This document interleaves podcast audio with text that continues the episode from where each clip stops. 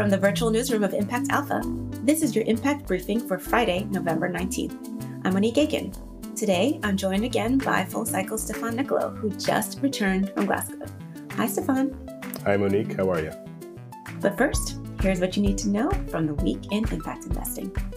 The new infrastructure bill is an opportunity for impact investors to help rebuild communities across the country Lourdes Herman and Aaron Seybert of the Kresge Foundation write in Impact Alpha about the chance to design public private financing to redress the history of racism in earlier infrastructure projects. For example, there's $1 billion for projects to reconnect communities divided by freeways and other blockades. In this week's Agents of Impact call, Impact Alpha explored the tech disruption in small business financing. New players are tackling the challenge of getting capital to small businesses in emerging markets a challenge that has stumped development finance institutions and banks for decades. Luyanda Jafta of the People Fund in South Africa is crowdlending working capital for underserved Black led businesses so they can take on government or corporate contracts. What we're doing is not, it's not new it's actually annoyingly not new. the interest rates you probably generally get from banks and that sort of thing is not something that entices people, and people want to have more direct impact and participation in the economy that they exist in. So the crowdfunding was just people saying, look, we want to be part of the solution, but we don't know how. And that's the thinking from the People's Fund is that how do you how do you build a people-centric economy? There were yet more big raises for climate funds. Energy Impact Partners brought in more than $1 billion for its second fund to link corporations with decarbonization solutions. Backers include Microsoft's Climate Innovation Fund, media conglomerate Cox Enterprises, and utilities Southern Company and Duke Energy. Climate Fund managers closed on $67 million for Climate Investor 2, which is blending donor financing with institutional capital to back renewable energy projects in emerging markets. The new fund will take on water, ocean health, and climate adaptation. And Generate Capital became a public benefit corporation. The corporate form allows companies to embed their mission into its charter. Generate Scott Jacobs explained the change. So, our mission doesn't change.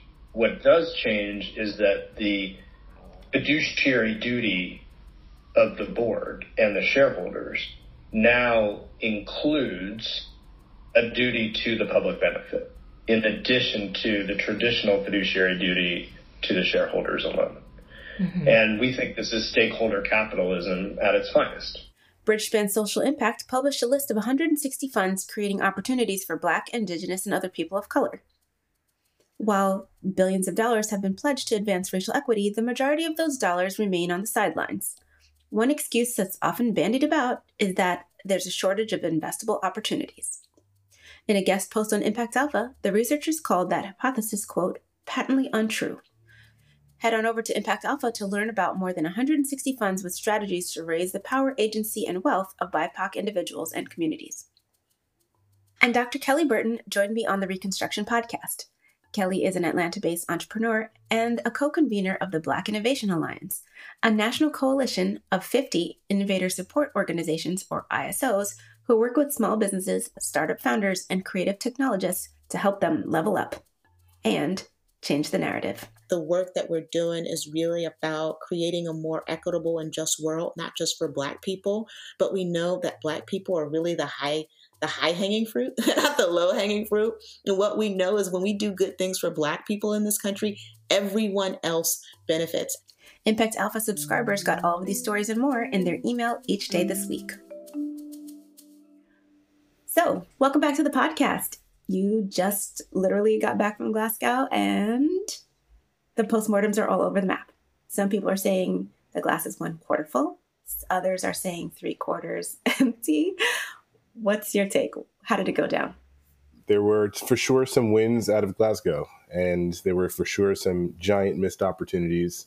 I think uh, ultimately what we emerge with is a framework that has a lot of gaps but that provides some opportunity for we private sector citizens, activists, folks in between uh, to really take the mantle and have a full year of working through this framework leading up to uh, Sheikh El Sharaa in Egypt, COP27, um, and really spur what could be some uh, more ambitious than previously thought commitments out of that gathering. So let me just talk through a few of the items out of Glasgow that I think we should highlight for, for the folks listening. The first is methane, right? So we emerged with a global methane pledge that is functionally insufficient. What it says is that we shall, we, the global community and the signatories to it, uh, shall endeavor to reduce methane emissions by 30% from 2020's levels. Now, the fact that we're even talking about methane is a win. You know, you know, at full cycle, we focus on short-lived climate pollutants. We're targeting methane with our investments because we understand that its its heat trapping capacity is so far outsized to CO2 that it actually is a lever for how we can have more climate impact per dollar invested. And so, you know, not but two years ago, methane wasn't even on the map for some of these agreements. It's a big deal that folks are talking about methane. But to reduce 30% from 2020's levels, um, you know, 2020 was probably our, our worst year of methane emissions, actually, historically, ever. So, you know, it's not uh, it's not going to make a meaningful dent in the way that it's structured now. But what it what it offers us is a chance to then think about how capital can move to really blow past that that 30% reduction level in a way that's actually value accretive to economies. Um, you know, building infrastructure that can uh, avert the emissions of methane because it's clean energy producing and takes you know a little capacity away from coal and natural gas. That's a big deal, and we should be able to do that now with you know the, the capital groups that have come together around uh, Glasgow. Um, I think the other is waste you know, you know, you know, we know waste well, and um, you know, again, kind of giving countries an opportunity to build out infrastructure in a way that's uh, accretive to their economies. Also, gives us an opportunity to address the waste issue, and, and anything that rots in waste emits methane. Um, so, that, so there's an opportunity there. The third, I think, is a, a, missed bucket, and we can talk about it shortly, which is agriculture. Um, conversations around ag were largely missing and insufficient in Glasgow, um, but you know, if we can think about again what the opportunity that creates looks like, then I think there's an opportunity to tackle methane emissions from from ag as well. So a methane pledge, the fact that it even exists is a good thing. The content of it means it's insufficient, and we, we now have to come up and pull up the rear and see what we can do over the next year. I think the second piece is coal. Uh, so largely, uh, a number of countries pledged to uh, to phase down coal infrastructure. Originally, the language was phase out coal infrastructure, and there was a bit of a kerfuffle around a last minute change between that terminology. I think generally the writing's on the wall for the for the coal industry, um, but we have to accelerate its reduction um, and the retiring of hard assets that are in coal and, and, coal infrastructure and the mining of coal. I think what we can do, though, uh, even though a lot of the uh, small island nation states and others are really disappointed uh, at the effort led by China and India to change the language from phasing out to phasing down. Um, again, uh, we have an opportunity here that I think is just requires a bit of nuanced understanding. Um, so, the worst of the coal emitting uh, coal infrastructure, uh, power infrastructure, the worst emitters therein, um, say the top five percent, are responsible for seventy three percent of the power sector's emissions. So if we are thinking about what we need to do, and if we're thinking as investors what needs to happen, uh, we don't need a full phase out of coal to be the banner under which we then get a lot of blowback and pushback in the sector. Phase down is, is fine so long as we can target that top 5% and just buy ourselves some room. The 73% is a big number. So we can play a little chess here. And that's what's going to be necessary for us to, to really make the Glasgow Climate Pact impactful. And you know, we know where that top top five percent uh, of infrastructure is. It's in countries like Poland and South Korea. There's a few in China. You know, we know what megawattage they produce. We know what replacement costs roughly should be. So again, you've got you know out of GCP, the Glasgow Climate uh, Pact, you've got pools of capital under the Glasgow Financial Alliance for Net Zero um, that are looking to direct capital into into new infrastructure in particular. And so we don't need to target the whole industry as a blanket. We just need to think about um, the, the, worst of that industry and, and, really work towards getting getting that transformed and transferred over to, to renewable capacity. So um, you know, coal came up big in uh, in Glasgow, and and you know even though There were some notable absentee uh, members from that pledge. So I would call out Australia, who largely didn't show up, and you know um, the folks from Canberra should be ashamed of their presence in Glasgow um, and their adherence to a dying industry that has propped up their economy but is no longer serving them or anyone else around us. Um, and the United States was also absent from that pledge. And regardless of the reasons why, we also should take that as a as a, um, a knock against our our commitment, and we really should have to you know make up for that um, in ways big and small to to show that we're still serious about making commitments for climate. And the the third I mentioned earlier is agriculture. So largely absent from the larger conversations, and the reason is is because of the level of I think um, intellectual laziness.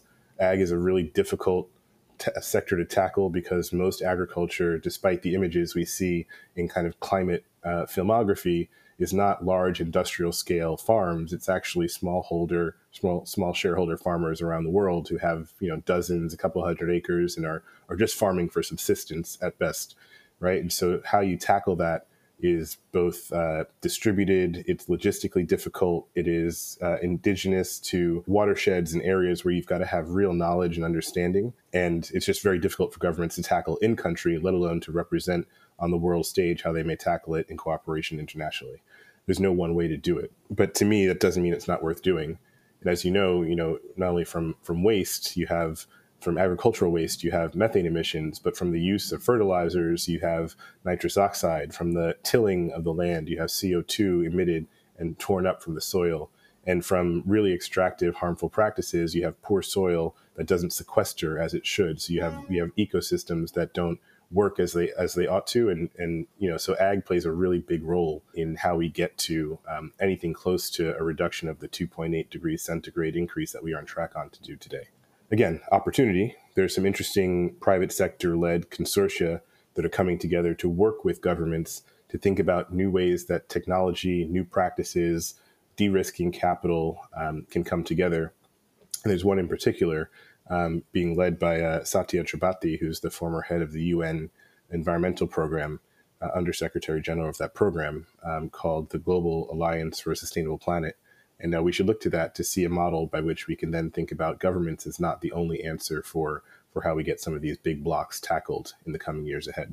And I would just say, you know, there's a, a clip that everyone should watch the full talk given by the Barbados Prime Minister, Mia Mottley, um, both as an indication for the tension of, between kind of small island states in the global south and the industrialized nations of the global north and what really is the the issue at hand in terms of the lack of commitment, the underfunded nature of the pools of capital that were promised out of the Paris Agreement, um, and really think about you know and, and, and, observe an indictment of something I think we've all been in one way or another uh, subscribers to, you know, which is that you kind of do this level of development equitably and that there's nothing to recover from in terms of how certain things uh, came together in our global economy you know and and you know it's these are island nations and folks that are on the front lines and are really feeling it.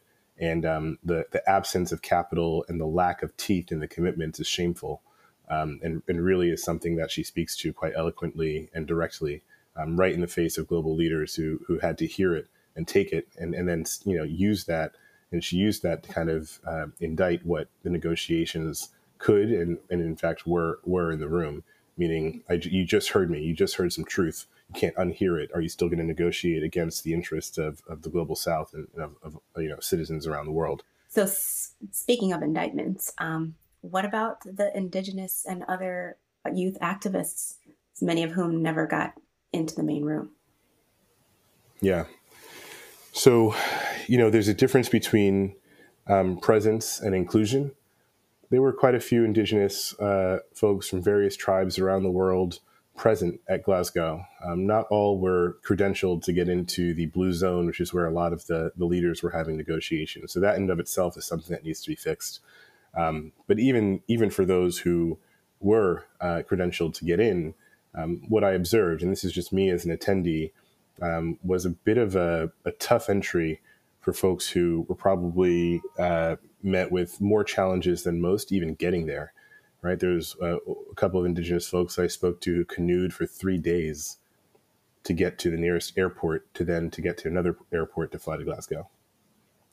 this is 5% of our global population that's responsible for stewarding 80% of our biodiversity, right? And without the biodiversity, we might as well not talk about methane infrastructure or anything else, right? We, we lose the battle if we don't have uh, biodiversity uh, and, and, efforts to really steward what's left of it. We've done a, a pretty tough job um, getting here to, to preserve biodiversity around the world.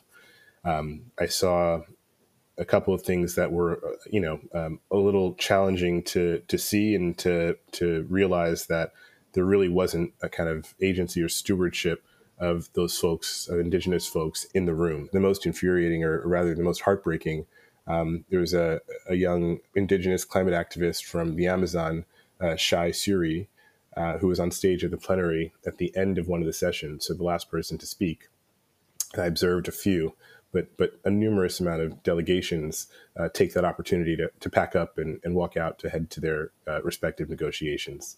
Um, what a disgusting display of the treatment of indigenous folks by the global north and of the uh, really kind of the way that that treatment has waterfalled down uh, in action just in the room right so and, and and unfortunately you know what she was saying in that session is that she has friends who have been murdered for standing up against deforestation and against the action, actions being taken by global corporates in her community and in the in the uh, Amazon writ large, right? So this is life and death for people, and you know what a gross display that you know there are delegations who would walk out and not hear that from someone who's not just a leader but really um, articulating something that should tug on our shared humanity and our ability to to make decisions by virtue of that.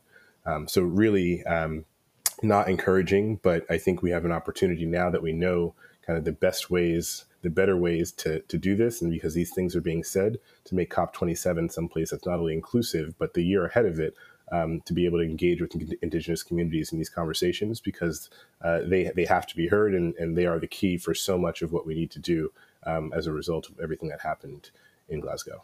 Okay, so carbon, methane, ag, and then price what happened to putting a price on carbon and what does that mean for impact investors? So, um, you know, there's a lot of talk around carbon markets. Um, I think there are likely emerging kind of confirmatory frameworks out of the uh, TSVCM, the Task Force for Voluntary Carbon Markets, an effort being led by Mark Carney, you know, in, in parallel to uh, Alok Sharma's office to navigate how do you integrate 140 plus different markets um, that have different frameworks and levels of understanding of what makes a carbon credit valuable, different prices, um, you know, limited price signals, uh, accountability, permanence, other things that are kind of disparate across the industry. How do you organize all that into a unified framework?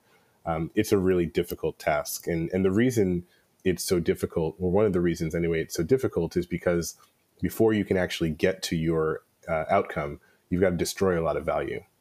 What I mean by that is there's a lot of carbon credits flying around uh, in the markets, plural, that where you can do so uh, that are not additional, meaning they're credits that were uh, issued from land or sequestration uh, capacity that was already going to happen, right? So there's no additionality in terms of we're now using a certain amount of uh, land or, or ocean based systems to draw down and sequester additional carbon and its equivalents or they were triple, double, quadruple counted, meaning you didn't have uh, accountability standards. You kind of had dodgy verifiers in between. And so we don't know actually what's happening with what's attached to that credit. Is it real? Is it not? We have no idea.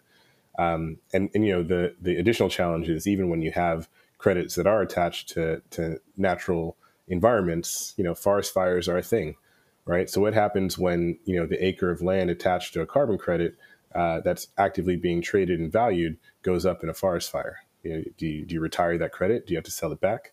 What do you do? So there's some tough questions that we've got to answer. You know, and then I think you know the real task is to then figure out how do you make up for that value destruction on the way towards a unified uh, system or a way towards um, you know a framework that works for everyone. And it's not a question that I think has been fully answered. And so the way I see it is whatever the cost of that is, including the cost of you know getting markets uh, aligned and in sync with what the frameworks for carbon credits should be, um, understanding concepts like accounting. So you count a credit once for its sequestration capacity in a real Um, and then things like permanence, right? How long is that carbon sequestered? You know, there's uh, emerging data that says actually into sequestration into soil is an impermanent thing and actually is just part of the general nutrient exchange and hydrology of a region. And so then you have an argument for, say, healthier ecosystems being the driver of sequestration as opposed to just healthier soil uh, or rather just soil generally sequestering, you know, um, via plant matter that pulls carbon down. Uh, it may not be a permanent solution. So permanence is a question, and time is a dimension that no one's even talking about. Um, you know, if you're sequestering for a thousand years, that's great. If you're sequestering for a day or two, um, that doesn't really help the, the challenge and, and is not, therefore, I think, a, a, good basis upon which you, you issue credits. And I think ultimately, you know, how folks should be thinking about it is that the real assets that we build um, are the rope, right? That's the content, the, the, the things that have to exist to either avert or draw down uh, emissions. Uh, carbon credits are just a thread. Okay, they add value to that rope. They're part of it, but they're not the thing. And so a lot of these net zero pledges that we hear from corporates, from investors, are solely contingent on carbon credits or on future negative emissions technologies that have not yet been commercialized. And so we should be really wary of the latter. And I think we should be really understanding of the role of the former. Um, and and then what that offers though is is many other legs of the stool taking a primary role in how corporates and investors achieve net zero, not just putting down we're going to buy up a billion dollars of credits and call it a day, um, let alone at prices that you know for carbon that don't make uh, sense in, in the market, right? So you've got a couple of players now doing that and saying they're net zero, but they're paying seven hundred dollars a ton for CO two. So it just doesn't it doesn't make sense. We've got a lot of kind of organizing to do around just the thought we put into how we achieve net zero and the role that carbon credits play. But we should be wary of seeing them as a panacea or as a tool that can solve all of the problems. They're not, right? They're just a thread in the rope. Um, the rope is really what we have to get to work doing, and that rope is consistent of kind of a new class of sustainable infrastructure that's beyond solar and wind.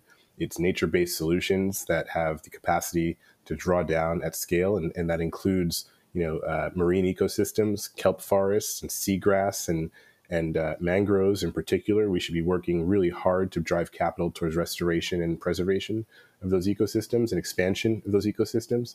And then countries should be able to notch those uh, efforts against their commitments that they've made in Glasgow. That counts. And so we got to give hand folks an opportunity to get a win here, and and then you know issuing credits is a nice way to get a lot of a little bit of value add uh, on top of that. But they're not the panacea. They're they're just a piece of the of the pie. In all of this, we also happen to pass the infrastructure bill here in the United States. Um, at least a little bit is left in that Build Back Better social infrastructure legislation. So, can you share a little bit more about the infrastructure investing, your your core bread and butter, and also the broader reconciliation bill? Share us a little more about what's your take on that you know, infrastructure is has been the, the question du jour for for many many of the days, right? So it's uh, something that we've been talking about a lot. Um, thankfully, it finally passed in in one form, and you know we've got a bit of reconciliation to do on on the back end, but at least we have something in hand, and it offers a lot of opportunities for for impact investors and investors writ large to participate in how this capital uh, will come down. So the Biden administration has appointed uh, Mitch Landrieu uh, to be the kind of head of how this implementation rolls out. Um, that's good. You know, we have capable, we're in capable hands in terms of how the capital then comes to market. But I do think there's uh, a lot of ways that we private sector folks can augment what happens just by doing what we should be doing, which is investing in sustainable infrastructure and, and, and real assets. So if you take, for instance, water infrastructure, I think in the infrastructure bill, there's something around 50 to 75 billion dollars of water infrastructure replacement terminology and, and, and capital that comes down uh, to the market, I think two really important things are where and when. So, you know, not every town and city has failing water infrastructure. And so we've really got to go to where the problem is first. And we've got to have a good roadmap of where that exists. Um, but what it does is it unlocks the, the, capacity for operators and for investors to also participate in that infrastructure build out.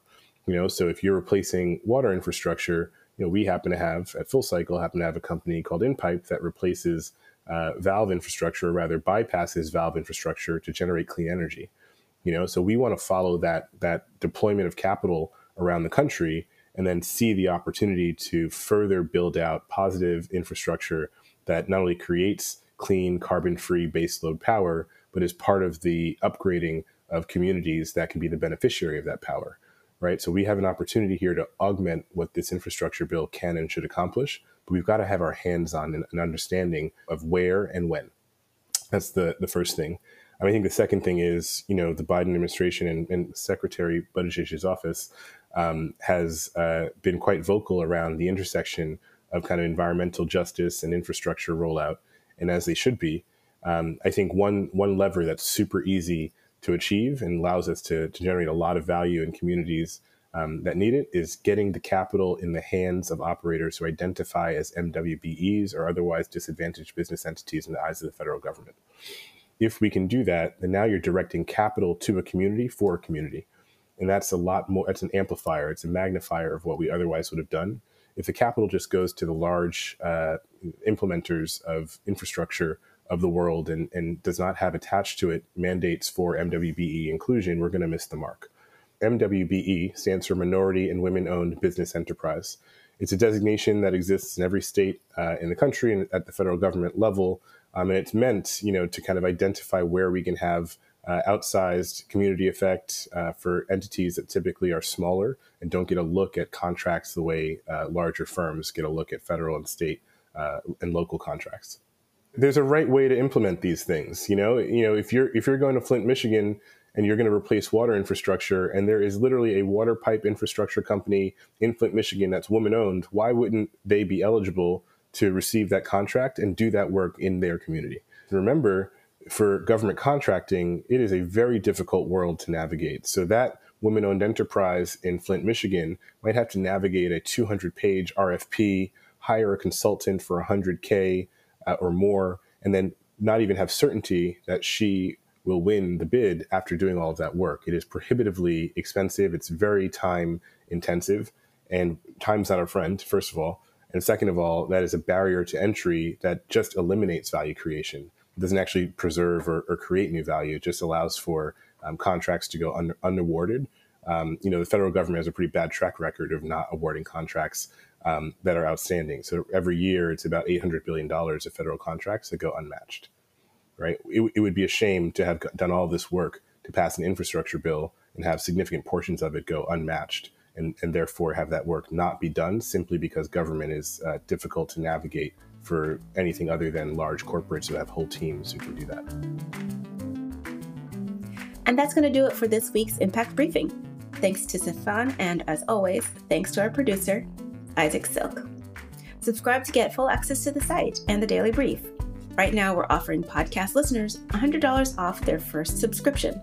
Go to impactalpha.com slash subscribe and use the code Briefing100. Thank you for listening. I'm Monique Aiken, Managing Director for TIP, the Investment Integration Project.